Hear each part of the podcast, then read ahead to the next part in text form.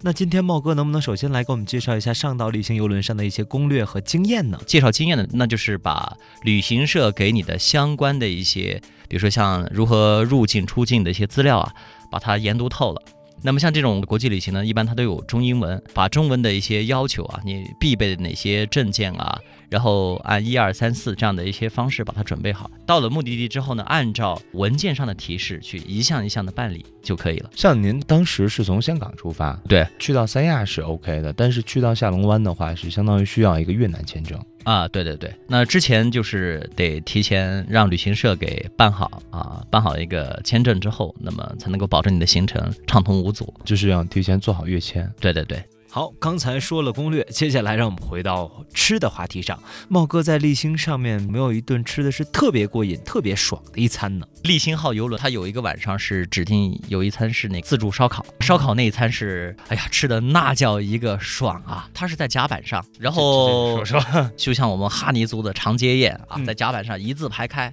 那种烤牛排啊、香肠啊、各种海鲜啊，那天我觉得我特别后悔，就是中午吃的好像太饱，还没消化 完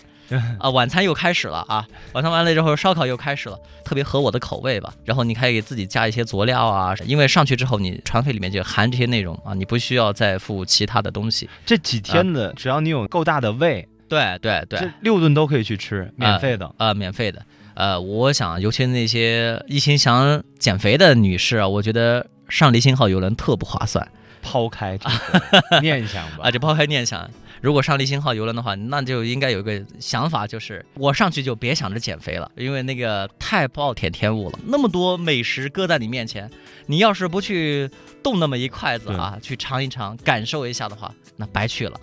晚上的 barbecue，嗯，还有 呢，我印象特别深刻的就是西餐。可能那个中餐呢，它有一些是粤式风格，它有一些粤菜的那个风味儿。所以像我的选择啊，我的选择呢，我更喜欢西餐，比如说那个牛排的味道特别够劲儿，有些时候吃一块都不够， 哈哈啊，